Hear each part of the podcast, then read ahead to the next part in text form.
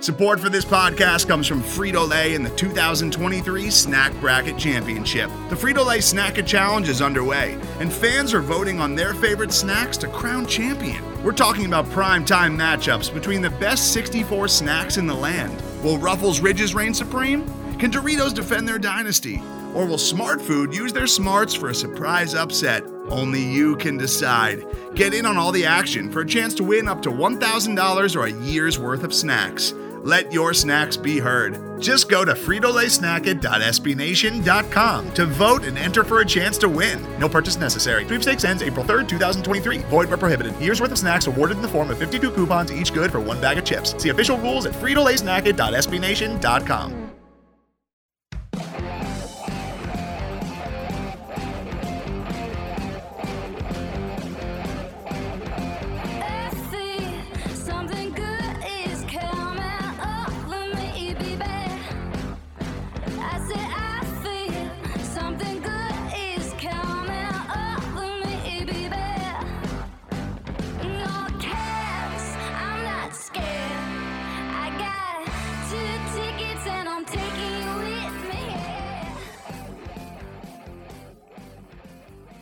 Welcome to the Cannon Cast, a weekly podcast from the Cannon, SB Nation's blog about the Blue, the Columbus Blue Jackets. We have a special guest joining us for this episode. I am William Chase, your host, and joining us also today, making her podcast debut on the Cannon Cast, Rachel Buells. What's up, Rachel? Hi, I'm excited to be here. And Elaine Shercliffe. What's up, Elaine? Hi, Will. Not much. Hey, yeah, and um, our special guest is the Columbus Blue Jackets beat writer for the Columbus Dispatch, Brian Hedger. Brian, thank you so much for joining the Cannon Cast. No problem. Good to be with you guys. How's everyone doing? Doing, we're, doing, we're doing, I'm doing pretty well. Good. Same. All right, I am so, too. It's an um, off day up here in uh, Traverse City, so you know, not not. I wrote one story for tomorrow, and then I just basically been watching football all day. So there you go. There you go. That That's all you gotta good do. Yeah. It's a good Sunday for that. Well, I'll go ahead and uh, I'll go ahead and get into the questions, um, and you kind of led off with it. So, Brian, uh, I guess what are you what are you most looking forward to, um, or maybe even observing or hoping to find out as the prospects tournament plays out this weekend in Traverse City, Michigan? I think uh, first and foremost, the number one thing um, that I was looking for, that I think most people are looking for, and I know, you know, John Tortorella when he was up here, he I think he has since gone back uh, home, but he was here for Friday and Saturday, and specifically to look at the goalies, and even more specifically than, than that is to look at Elvis Merzlikins. Um, you know, he is him and and you know Joonas Korpisalo. They are to start the season, you know, they, it sounds like they are are putting their uh, all their eggs in those baskets right there, and, and just kind of seeing how that whole thing is going to play out, at least to start the season out, and see if one of those guys can, you know, take that starter's role and run with it, you know, and uh, you know, just have a battle and, and see who's going to win that thing. What is interesting to me though is, um, you know, Veini Vehvilainen is here as well. He was drafted in 2018 in the uh, sixth round. He's one of their two sixth round picks in 2018. I think they traded with the Wings to either get him or the other one. I can't remember. But anyway, he's a for being a draft pick. He was an older draft pick, and he was 21 years old when they drafted him as his last, you know, chance to get drafted. The reason he kept getting passed over was height, basically. I mean, he's lifted at six foot two, and you know, there's some people that think like, well, he's probably not six two. He might be a good six foot, something like that. And with goaltending anymore, uh, height and, and length of your arms and legs seems to be kind of a big deal, as well as anticipation. But uh, I mean, Veini Vehvilainen two years ago, the year he got drafted, won the Finnish league for Karpat, and I mean that's no uh, small accomplishment. That's a men's professional league, and he was dominant, and he dominated that league, and he did it again last year. He didn't win the championship last year, but he dominated again last year. So he's kind of a, a dark horse um, in this goalie race to replace Bob, and he played last night. Veini Vehvilainen played last night um, against the uh, Minnesota Wild, and didn't have any action in the first period at all. He had like two saves or something like that. But the but the second, third, and overtime, I mean, he was busy and he looked really good. I was really impressed with Veini Vehvilainen. He was going post to post. Uh, I mean, he anticipates plays well. and uh, he made you know some dazzling saves as well and some big ones in overtime. So that was a really nice performance to see, especially coming on the heels of what ha- of what we saw on Friday in Game One, and that was Elvis Merzlikins. You know, his fir- that that was Elvis's first ever game on a smaller rink in North America. Uh, was uh, here in uh, Traverse City, and that's why those guys are playing in this tournament and you know just to get a little bit of experience on a smaller rink in a real game situation just to kind of see you know how it goes and, and that shots come from everywhere over here they don't you know over there on the bigger ice in europe sometimes you know guys will hold on to the puck forever and they're trying to set up plays it's almost like soccer on ice a little bit here it's Yeah. such a compact ice surface that you know guys don't have time to do that so they're just shooting the puck and they come from everywhere and so it's going to take both those guys a little bit of time to adjust to that. But so far, they have looked really good. And that, to me, that is the biggest thing to look for out of this camp. Texier has looked good uh, as well. And I think uh, Trey Fix-Wolansky has as well. But, you know, if you're looking at it for like, you know, kind of like the number one A1 thing that you want to see is you want to see those two guys playing good in net. And so far, for the first two games, they have been. Yeah, that's what it, that's. It seems like uh, Merzlikins has settled in a little bit, um, and the goaltending is that's been my question for sure. So it's definitely interesting to see how it plays out. Yeah, I mean, uh, like I said, yeah, I don't want to overlook it or overstate, or I should say understate the uh, the importance of, of you know Alexander Texier and guys like that come over here and playing. But you know, it is the goalies that are a little more important at this point. Texier has looked really good though. I mean, he's sent, and he here's another little uh, nugget. He is centering the top line here uh, for the Blue Jackets, so he's playing in the middle. Last year, uh, I think he played mostly on the wing in Finland, Cleveland, and with the Blue Jackets. Um, he does have a history of playing center before last season, though, so he can kind of do both, and that's important because uh, they're going to need some centers. You know, as as time goes along here. I mean, centers are just so valuable, especially guys who are uh, effective two way guys. And he has shown so far that, that he can be a two way guy. He can be he can you know take care of the defensive end, which has a lot of responsibilities and a lot of work. But he can also put the puck in the net as he did last night with I think it was six point three seconds left in overtime and three on three. Scored a beautiful goal and won that game for the Blue Jackets. So it's gonna be interesting, you know, uh, to see him try and make the team. Bemstrom is not here. Emil Bemstrom was supposed to be here, got hit in the mouth uh, with a puck uh, training over in Sweden. And so he, they just said, hey, you know, why don't you sit this one out and, and get ready for training camp? He's in Columbus right now. Uh, so he's just getting ready for camp, and that's going to start midweek. Before I get to my question, I just want to Texier.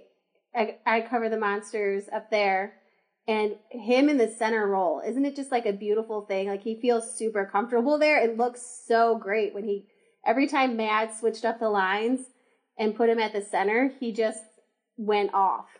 Yeah, and well, what's interesting, I'll tell you what, Mike Eaves, the new coach for the uh, Monsters, we were talking to him about uh, Texier last night at center, and he brought up a really good point. and Said, you know, when you have a player like Alexander Texier, you want that guy to have the puck a lot. You know, you want the puck on his stick, and it, there's no other position on the ice where you're going to have it more on your stick than center ice. So when you play him in the middle, uh, as long as he can handle that defensive, you know, those defensive zone responsibilities and keeping his own end clear and that kind of stuff, I think the sky's the limit for that guy, especially if he's in the middle. Right. So with training camp coming up, other than the goalie battle and Texier, what are some of the storylines you are most interested in um, learning about this team or seeing take shape? Well, I kind of want to see who plays with who, you know, as they start out. Um, you know, just see the earliest formations of, of forward lines. I kind of, I think we kind of have a feeling of, uh, you know, the defensemen, except for Werenski, and I guess that's the that's going to be your big storyline going into camp. Is Zach Werenski? Will they get him signed in time for him to get into camp, or is it going to drag on into the preseason like Josh Anderson a couple of years ago? I mean, Josh missed the entire preseason and then came out. He had a great year, but um, Torts all year long was basically blasting him and his agent, mainly the agent, uh, saying that it could have been even it could have been an even better year if he'd been in camp. I mean, Torts definitely wants his guys in camp. He wants Zach in camp. He told me that a couple days ago up here. Um, you know, so that's going to be probably the main storyline until he signs on the dotted line. People are going to be following that. But outside of that one, um, yeah, I just want to see who's playing with who. I mean, it was, I thought it was interesting. I had a Q&A with Torts on Friday, I believe. Yeah, Friday. And he even said, like, I, I kind of had a gut feeling this might be the case, but he said he's going to try right away. He's going to stick Nyquist on the same line with Wennberg. And they're going to try it out. And it makes sense. It makes all the sense in the world because you got to get you. They have to find a way to get Wennberg going. You just have to find a way, especially now that Panarin's gone. That guy's got to step up, step up, and he's got to produce more than like mid twenties points for them. So they're going to try and get him uh, going by you know putting Nyquist with them because they played together for Sweden several years back. Uh, I think it was in the World Championships, and they they really had really uh, good chemistry in the World Championships. So maybe they can rekindle some of that here with the Blue Jackets. So, Bry, um, how do you just like feel overall about this year's team? The roster is so different than it was when the season ended um, in June, and then now we have this new goaltender in Elvis Merzlikins, and um, you know potentially a whole new crop of forwards. Like overall, where do you see the team going? It's going to be a lot different. Well, it's interesting. Like in certain aspects, it is definitely going to be a lot different. But in other aspects, it's going to be look real similar to what we had uh, the last couple of years. I mean, when you look at the core group, and they keep talking about this, the Jackets do, and they're not wrong. I mean, when you look at the guys who are still in Blue Jackets uniforms, that are still in Columbus, it's a pretty impressive assortment of talent. You still have Josh Anderson. I mean, that guy could probably score 30 plus goals if he puts his mind to it. You know, you still have Cam Atkinson who scored 41 last year, 42, one of two.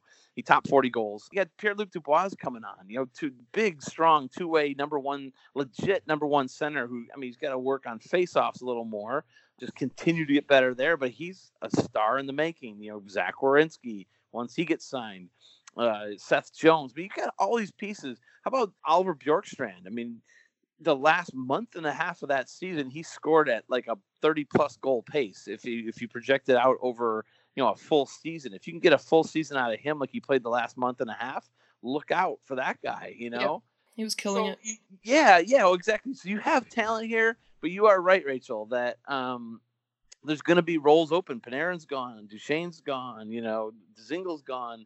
The guys who finished the season here as forwards, they're all pretty much. I mean, a lot of the, lot, not all, but you know, a lot of key guys are gone, and, and that's going to open up some roles. So yeah, I'm looking forward to that as well this is going to be a fascinating season. I just keep using that word, and I, I, I can't think of anything else. I mean, I've covered a lot of uh, you know interesting teams, good teams. I used to cover the Blackhawks, and you know they went to the Cup final three times when I covered them and uh, won it. But this one, I, I think this season actually sort of has the potential uh, to be one of the most fun seasons I cover ever because I don't know what's going to happen. I have no idea. I mean, I have a gut feeling. I think that this team might be better than people think, but I can't sit there and say for sure. Yeah, they're going to the playoffs. You know, mm-hmm. um, I don't know. I don't know if anybody can say that, but I I also don't think that anybody should be out there saying they're definitely not going to the playoffs either. So you're talking about talking with Torts on Friday, and I was gonna, I was wondering. So Torts is, of, course, you know, somewhat infamous for his relationship with reporters, going back to his time in New York. What would you say your relationship is like with him, and you know, how has he been the same or different than you may have expected? Well, it's, very interesting. That's a great question. Because um, I, when I came over here from Chicago, um, I came over as the team's website reporter. So I was in the role that Jeff Svoboda is in right now, and uh, and that's actually where I met Rachel. She was an intern there at, at the with the Jackets when I was uh, still in that role, and it was interesting. I came over and it was like I never really got introduced to torts. I mean, they sort of did, but um, it, it, yeah, I mean, it was like we were supposed to, and then but it was like more of a timing thing. Like I got hired and the season had just started. Like it wasn't the preseason, it wasn't whatever. The regular season had already started. They were like a game or two into it, and it, when I started my job there so, you know, I'm sure from his perspective, he's like, who's this guy, you know, coming in here? Didn't know who the heck I was from Adam. And, and uh, you know, in the sport of hockey in general, what I've noticed, um, I've been doing this a long time, uh, doing, you know, sports writing. And hockey's a little, it's a little different than a lot of the other sports. Like you sort of have to really put in your time with people sometimes for them to trust you, you know, and, and for them to kind of get to know you and, and say, okay, yeah, that guy is a pretty good guy, or that I like her a lot, or anything like that.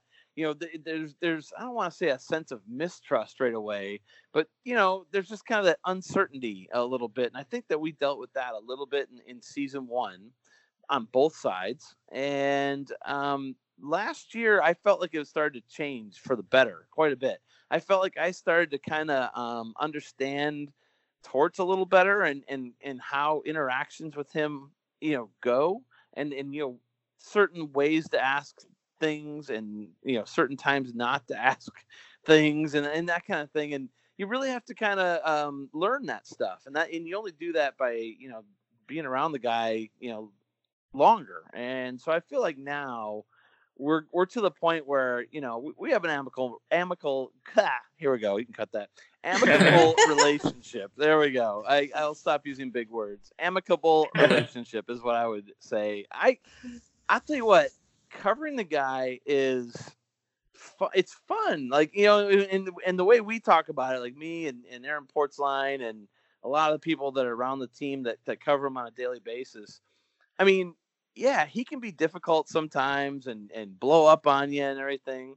But God, we'd rather have a guy like that than some milk toast guy who just doesn't say anything ever and is like the most boring person on earth. You know, like everybody's talking about Torts at all times. You know, whether he's he's going off on somebody or whether he's making a joke or Yeah. answering Tom Reed's phone.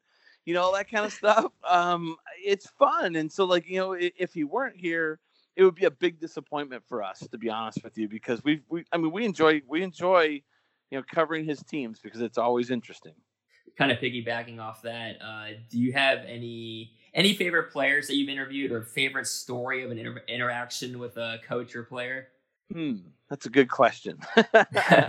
I'm trying to think. You put me on spot on that one. Nothing that really jumps out, to be honest with you. Uh, I think I, I mean, I've had some over the years, like in baseball. Baseball players are renownedly difficult to deal with.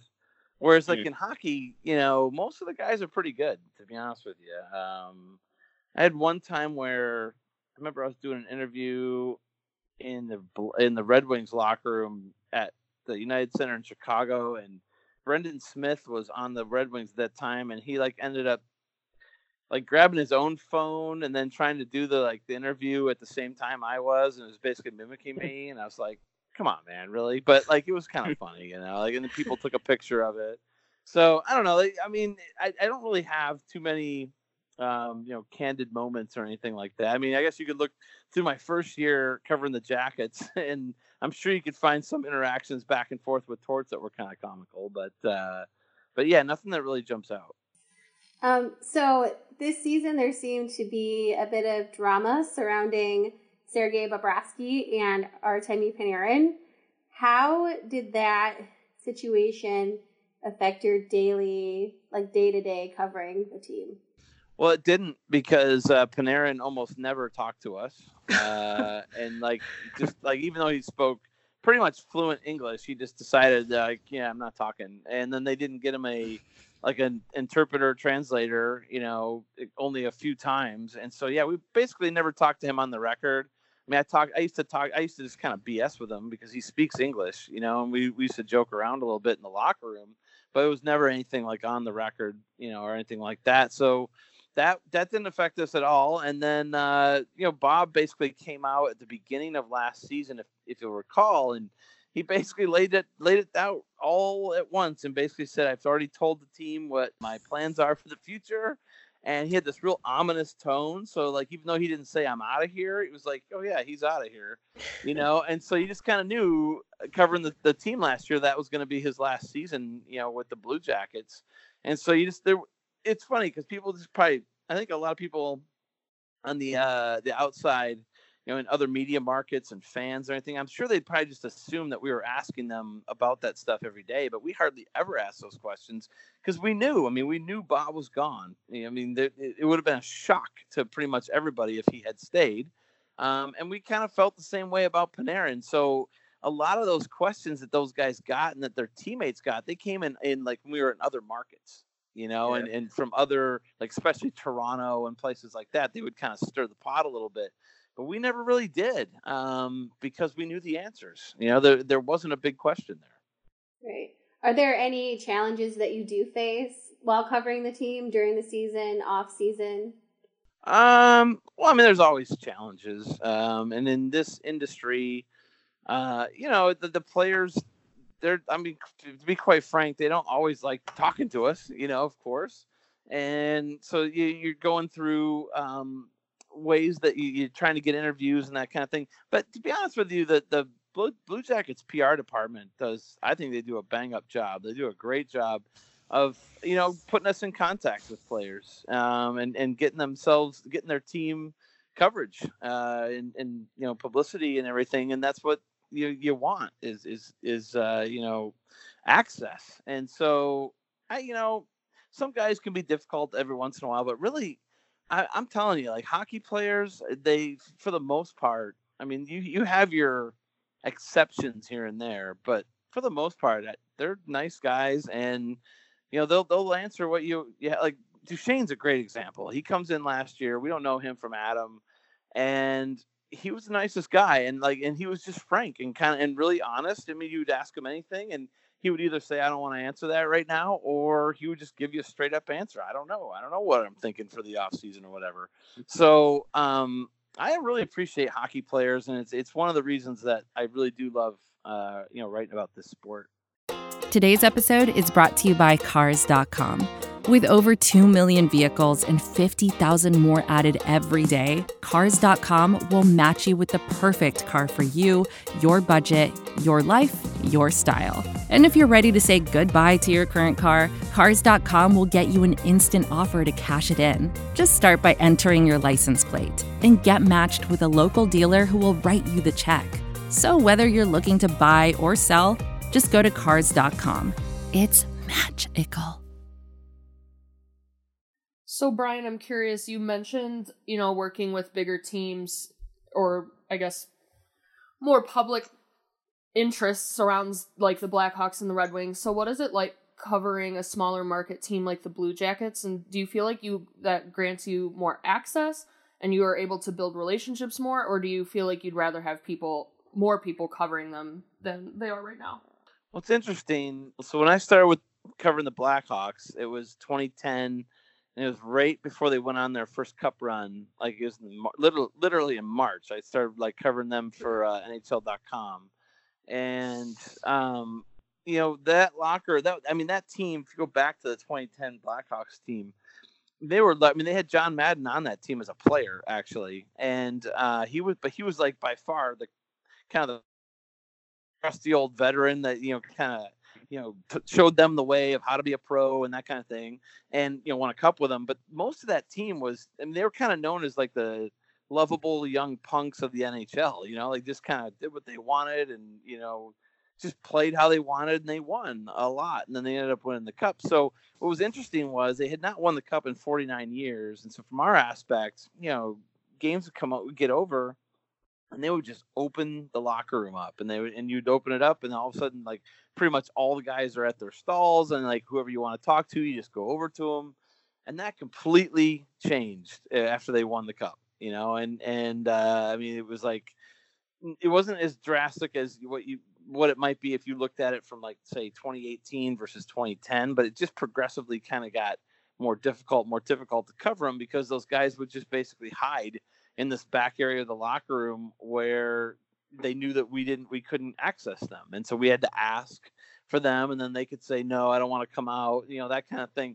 I mean all that stuff started after they won the cup and then they won it again and they won it again and it was just like okay now you're getting now you're big timing us you know a little bit. And it did feel that way. And then and you know what? Um convert you know at the same time like i was there. So you just notice more and more people talking about the team that you cover, right? And they're on TV, and it's now it's more national. And it was an interesting thing because when they first before they won the cup, I'm telling the Blackhawks were not like the this monster that they are now, like this monster media. Everyone loves them. That they were not. I mean, they were coming back a little bit, but they hadn't won anything, and they weren't like they were by far the least followed team in Chicago before they won, and then and then you could see it change instantly as soon as they won the cup, and then another one.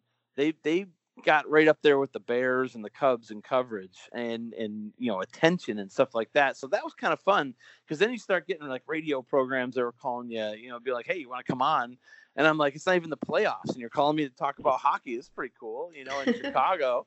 Um, so yeah, I mean, that, from that aspect, then you then you know I go for there. I was there for eight plus seasons, and then I come here to, to Columbus, and yeah, it was a little different, um, you know, atmosphere because it is a little smaller market, it, big, you know, a lot smaller market, obviously. Um, I wouldn't say the interest is is that much less, to be honest with you, though. Um, I know that there are still games throughout the season where you know the school night games and all that stuff. There's not hardly anybody in the crowd and all that, but I mean, you you take some of those playoff games and the atmosphere that was inside the building.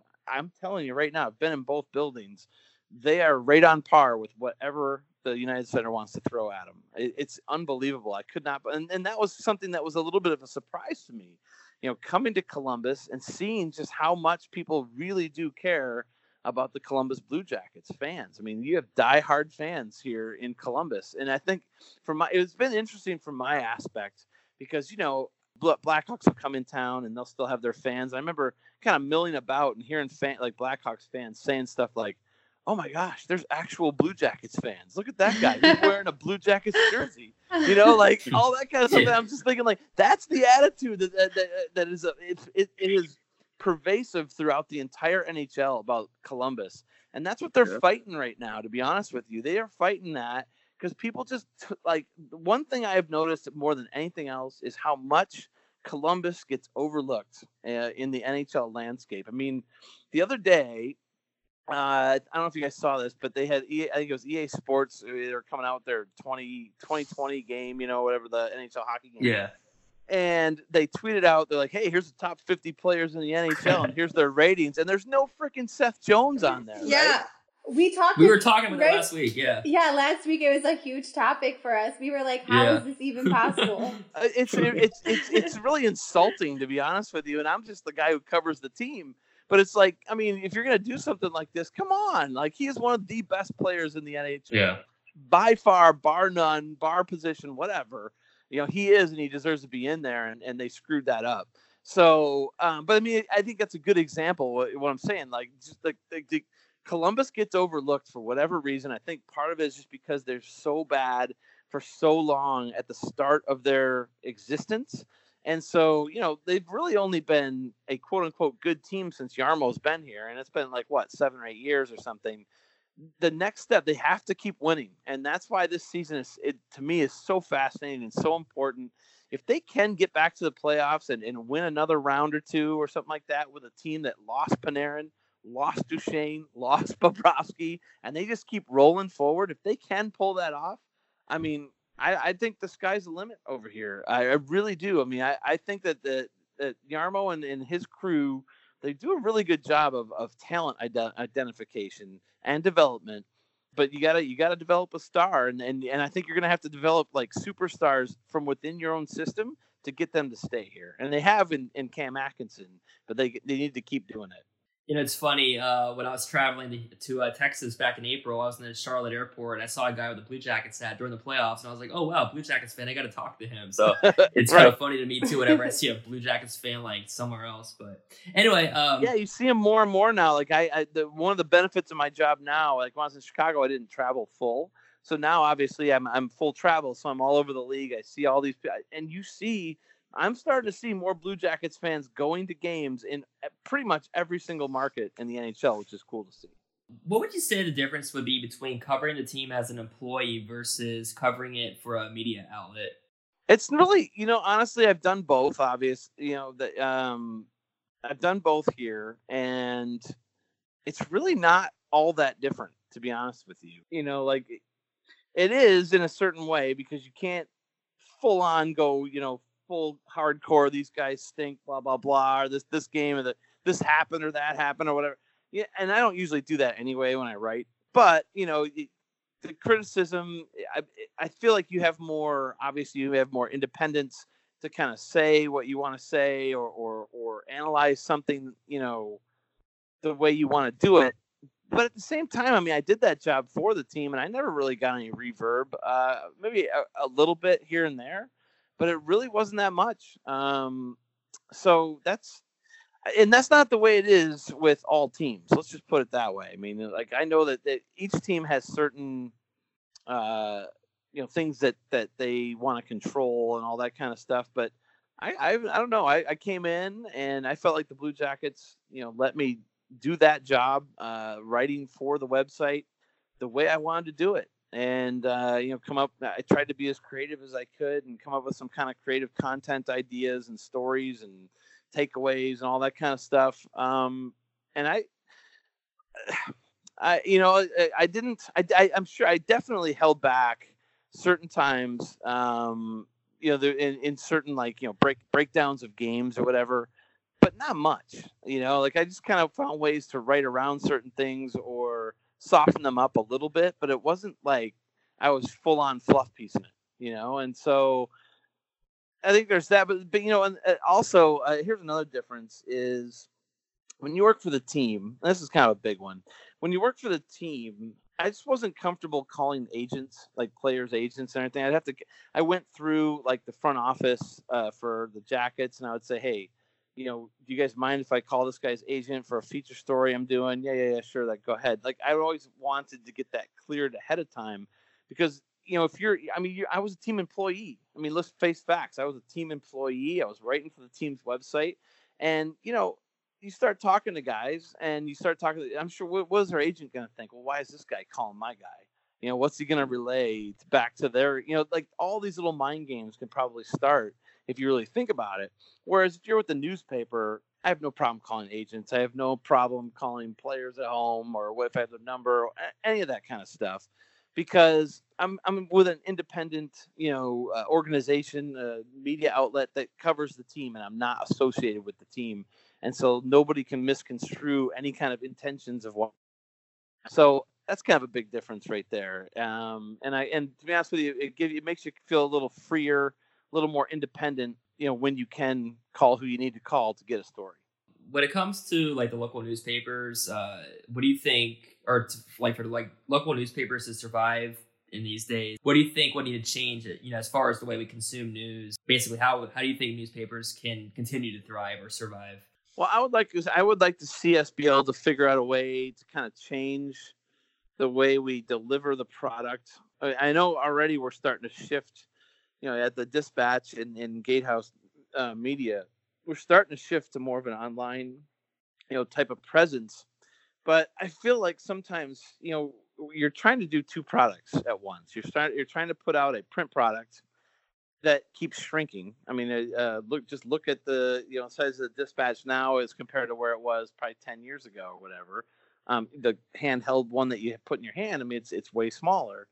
So, and which means that there's less space, and you know you, you have less of an you know like you you have to get your points in without being able to expand on certain points and that kind of thing. So, like a lot of the coverage they do at the Athletic, uh, for instance, like you simply couldn't fit it into a newspaper product.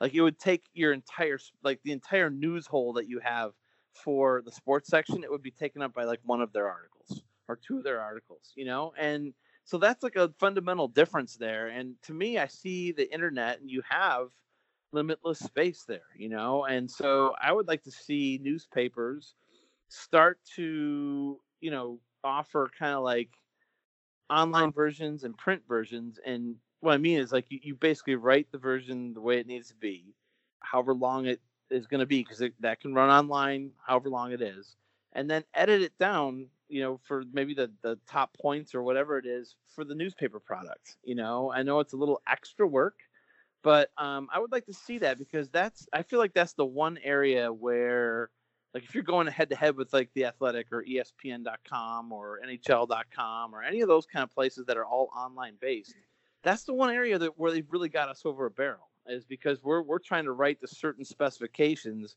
and we have editors and, and copy editors that don't want to have to do like a million hours of extra work and it's basically like hey give us x number of words for the print product and we'll just throw it online i would kind of like to, uh, personally i'd like to see us have like a little longer you know versions online uh, so that people so we could kind of compete uh, with those other places. But and and then you know aside from that, um, and that's just kind of inside baseball technical stuff. Um, it's it's also the way it's presented as far as like like this year I'm going to try and do um, and this will these will these will all be online only. I don't think you're going to ever find these in print. Like last year I did five takeaways after every game, right? So I just kind of tried to figure out okay, what are what are the things that I want people to remember about this game or think about going forward and that kind of thing. And I, I did those online every like I tried to do them for every single game.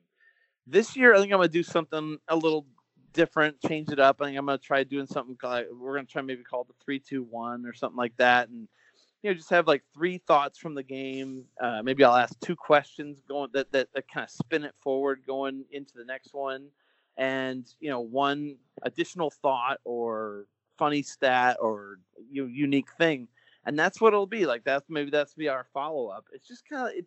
You know, it's kind of the way you guys do it as well. You know, with the with um, the uh, Cannon is uh, you're always trying to find like new angles and stuff, right? And and different ways to tell stories.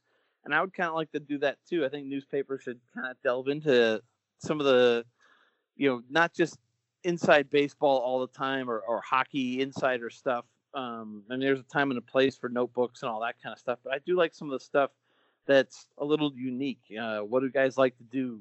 In the off season and or what do they like to do away from the rink or you know what kind of cars are they driving or anything you know like that kind of stuff fans love that stuff and i think that newspapers uh, we're going to have to start providing content like that that the fans really like So as um, as the monsters beat reporter, I get asked a lot about why I don't ask tougher questions sometimes. mm-hmm. And um, I know, I mean, I've seen people tweet at you and ask the same thing. yep So how, like, I know I have to kind of frame my questions to toe the line sometimes to get what I want out of the coach without letting them know that I know what they're doing or what's going on or like shaming them essentially into tell- telling me things, right? Um, so how do you handle that? Like, how do you even handle the critics saying that to you as well? i just let portsy ask all the questions and then i can and i just piggyback off of that. Well, I don't have a Portsy like that. yeah we're gonna send him up there we're gonna send portsy up there and he can ask all the hard questions up there too no um no listen uh there's a time and a place right there's a time and a place and you just kind of have to develop that feel for when you want to put somebody on the spot it, doesn't happen often with me to be honest with you like i i I don't. I, I feel like fans sometimes they look at this, they get angry when they watch a game or something. Then they're like, "I want to know. I demand to know this. Why did Right. why did Torts like run this line out? Blah blah blah. Like, okay, here's the thing. Here, okay, here's how it's gonna go if I ask that question to Torts. If I if I go the exact same of what they want me to ask, I'm gonna go. Ah, you know, John, why'd you run that third line coming out there? Blah blah blah. I can't believe you screwed this game up. You know that kind of thing. If I go out and say something dumb like that. He's a probably not going to answer the question at all. B he's just going to walk away, probably shut down the interview, and and then probably mf me on the way out. You know what I mean? Like like what good does that do anybody that doesn't do anybody any good like Right. and there and and the thing is the thing that drives me nuts about this topic is that i do get this and the and people say well why didn't you ask this and why didn't you ask that you know to be honest with you if you listen to the questions those questions are getting asked they are getting Right. asked but they're just not getting asked like a total jackass right. Yes. you know like like yeah they're not i mean we're asking those questions but we're just not asking it like a total jerk and so then and so then people can't relate and like well why didn't you ask it like uh, like i would have asked it Right. and then and then my favorite part of that is what my one of my favorite comebacks is you know what? Like i would love to see you come down here and i would love to see exactly like put you face to face with torts okay? Now go ahead and ask your you know inane question you know, like you- just like offended uh tone of voice. Go ahead.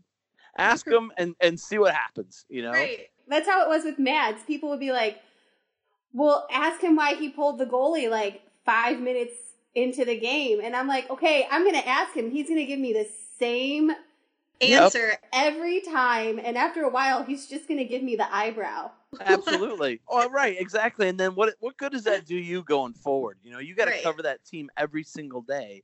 you're trying to like get you know get information for the fans. You know, as as the the beat writer of the monsters, you're trying to kind of develop a relationship there. And if if you develop this like hostile relationship back and forth, it's Right. not going to do anybody any good. Right, and there's only two of us who are there consistently, so that makes it extra awkward. For sure. Oh, totally. And you know, we we had this. I'm not going to name names. but We had a guy in Chicago. Well, several guys in Chicago who were on the radio. They were like radio, like you know, yeah, on one of the bigger stations, and they used to just like light the the Blackhawks beat writers up all the time, and they would say, you know, I can't believe you know Chris Kuc of the Tribune didn't ask this or didn't ask that, or I can't believe Hedger didn't say this or that. The, the whole thing, right? Just what we're talking about. And one time, I and I kept saying, I kept saying, well, where are these guys? Like, why, why don't you get from out from behind your microphone and come down here and ask the question yourself? If you don't think we're doing a good enough job, you come out, come down here and do it. You're in the media, and they would never come down. It would never be. But one time there was. One of them came down one time, and it was Q. And they used to blast Q. Oh, Q this and Q that. I, I can't believe the guy did this and this and that and it was a post game thing, and there was a perfect opportunity for him to do it. The guy sat in the first row, right in front of Q. He didn't say one word through the entire press conference. I just sat there looking at him with the evil eye, and I was like, "This was your opportunity, dude. Like you had a shot right here where you could have just asked all your jackass questions right here." And you, you chickened out because it, it- it's harder than you think when the guy's right in front. Right, and his mustache is intimidating up close.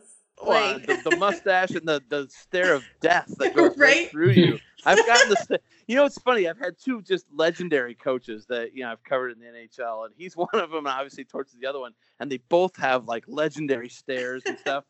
Now Torts is going to be he'll light you up more verbally because he is really I mean he's actually a really advanced speaker when you think about it. he, he'll pull out references that you're like wow I didn't um, now Q tries, he tries and tries to, to keep it as boring as possible. And we- we had this really funny, we had a whole system like, okay, well, if I ask this, I know he's going to say this or this. So we had to try and work around it.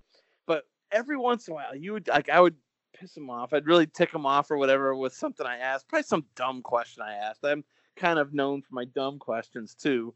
And he would give me this stare, and like I would just be in my fa- eh, about inside. I'm just like, oh my god, I hope he doesn't kill me. Like he is, he, he can be a scary dude when he wants to be. I mean, he was a big, tough defenseman back in the day.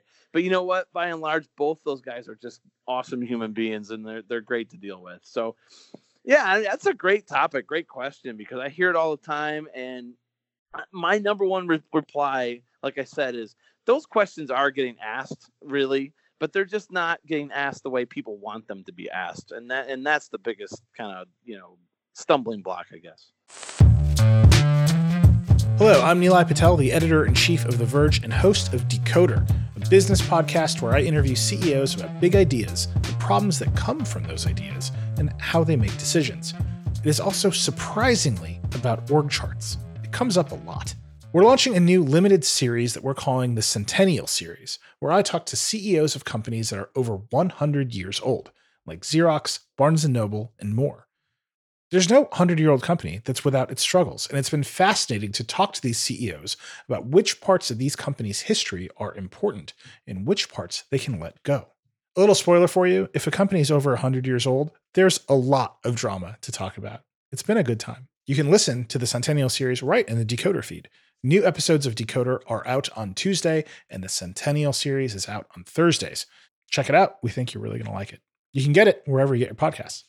All right, Bry, last question. So, you what I love about you is that you are an old school journalist and I'm an aspiring old school journalist. So tell I was going to say the same thing about you, Rach. I was, gonna, I, was gonna, I was trying to find a way to pull that out there and be like, in fact, when I was talking all that old school newspaper mumbo jumbo, I was like, oh, Rachel understands. What I was loving it. Yeah. So so tell me, tell everyone how you got into writing and how that kind of developed into this NHL track, you know, covering hockey. I mean, that was a whole different skill set I had to learn. I had no idea. I've written my whole life and then writing about hockey is just a whole different thing. So tell me about that and then any advice you have to offer for people who want to cover this beat down the road. Well, I, I'll tell you what, it's interesting. You, go way back. Um, I first got into like writing for newspapers just like pretty much anybody else who did in high school, right? Writing for the high school newspaper and all that. And I Mhm. still have like clips and copies of like the articles I did back then, and they were just so comically bad and just like you know all these like me references and I and I'm like God I'm such an egomaniac you know like what the hell and then you know you just go back and read it like God so bad. And then you just you can it's fun to I see my wife always like blasts me and she's just like why do you hang on to all these things? You're, you're taking up space in our house and all like well i like to go back over them every once in a while and just you can see the progression of you know i've gotten better over the years and i, I that's not an i mean they're me they're I'm being egotistical again but like literally anybody in any profession as you the longer you keep doing it and the more work you keep put, putting into it day after day after day after year after year you get better. I mean it's just it's just like sports it's like anything else. Practice makes perfect right so I look back then to now, and I'm like, wow, like this has been quite a, a, a journey, and it's been a lot of fun. But to kind of answer your question and going back um, from high school to college, I ended up going to Michigan State, which has a really good um, journalism program. But I didn't go there for journalism. I went there for I was going to be a civil engineer of all things. I was going to build bridges, guys, and let me tell you, uh, be very happy as you're driving over your next bridge that I did not build that bridge because you probably die. Um, it was it was bad, right? Like uh, I did, I, I you know, like they always talk about weeder courses. You know, I got weeded out. You know, like they basically were like, no, you're not cut out for this. So after my freshman year, I, I was like, dude, I got to find something I'm good at, something I like doing, or I'm gonna flunk out of here. Like this is bad, right? So I was gonna do business next. All right, business. You know, you can make a lot of money. I was always money driven. I was like, I need to. I'm gonna have to provide for my family if I ever have a family. I, I gotta make money.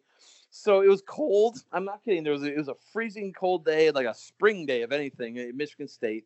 And I'm walking to the business department, and I'm like, okay, I'm walking, I'm walking. I'm gonna go to the Eli Broad School of Business to meet with an advisor and it's freezing from my dorm and i'm like okay i'm gonna just walk through the communications department here. I'm gonna walk through it because they got heat.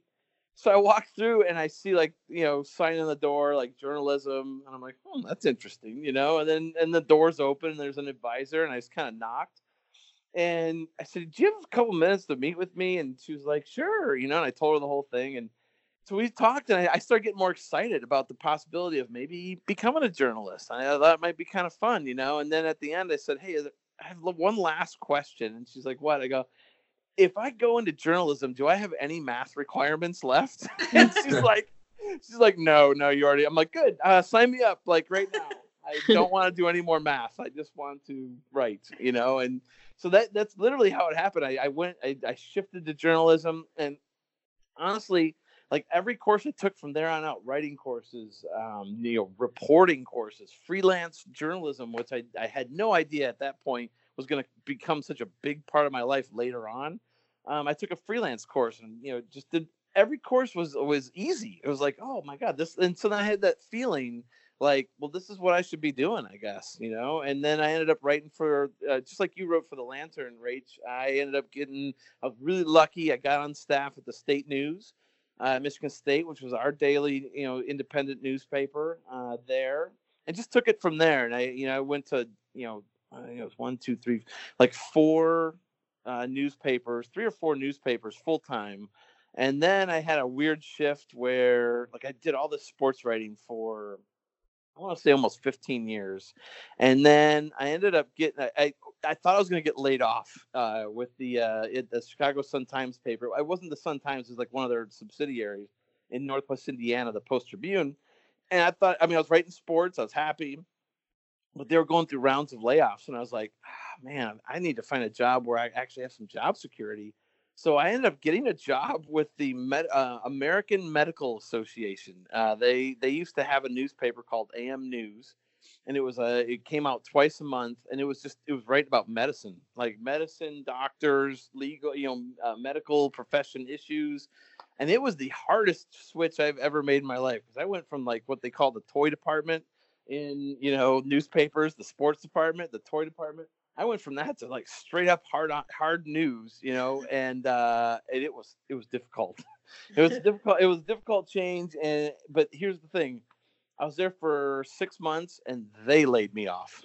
So I was mm-hmm. like, you gotta be kidding me. Like I thought I was getting into trade newspapers. so from there is how I ju- jumped to hockey ultimately because I I basically I, I had to reassess my my career at that point, and I said, you know, I told my wife, I said, I'm just gonna freelance for a little while. You know, I'm gonna do probably do mostly sports because that's what I, I'm good at and that's what I like doing. And we'll just see where it goes. And in the meantime, I'm gonna try and maybe find another career, but we'll just see where this goes. And that's kind of how it happened. Like I started freelancing for the Chicago Tribune. I freelanced for like almost all the Chicago dailies, really high school stuff, college stuff. Um, really not not much pro stuff, but then I kind of picked up MLB.com along the way, like the like freelance stuff that when when their beat writers couldn't get there, I would fill in. And then I get my big break was actually uh, Craig Custance. Um, he's a Michigan State guy as well, and I knew him of all things from a fantasy baseball league that we were both in. And he was he was a great guy. And so basically, he just he emailed me one day and he said, "Hey, uh, NHL.com is trying to find somebody in Chicago to be like their correspondent. It'd be a freelance thing. Are you interested?" And I said, "Absolutely." You know, and it just kind of worked out. And so I ended up being there for like eight years, uh, covering the Hawks and on a regular basis, on a freelance basis. And that's actually why, I mean, they never made me full time. And so that's why I ended up uh, with the Blue Jackets uh, because that was a full time job and I had to take it. And, um, you know, I, am not, I, I, it, it was, it's been fun, you know, and, and this is already going to be my third year covering the Blue Jackets. I mean, it goes so fast, you know, so it's been one crazy journey uh, from civil engineer to writer, but uh, that's how it happened. And, and as far as advice, you know, my advice for people that are wanting to get into this business or, or, you know, sports writing, whatever, it's just what I was saying, you know, it's just dedication and it's also, you know, just trying to get your foot in the right door, you know, and it's networking. Networking is huge in this in this industry if you can. You know, make as many friends as you can because that guy's going to know somebody else or that you know, woman that will know somebody else who knows somebody else or something and then all of a sudden before you know it, you, you know, maybe somebody says, "Hey, I think so and so might be good for this job. You know, why don't you talk to them?" and then you know it, once you get your foot in the door then it's about what you've learned and what and how good you are and and you know your your skills and all that kind of stuff but the skills aren't going to do it for you alone.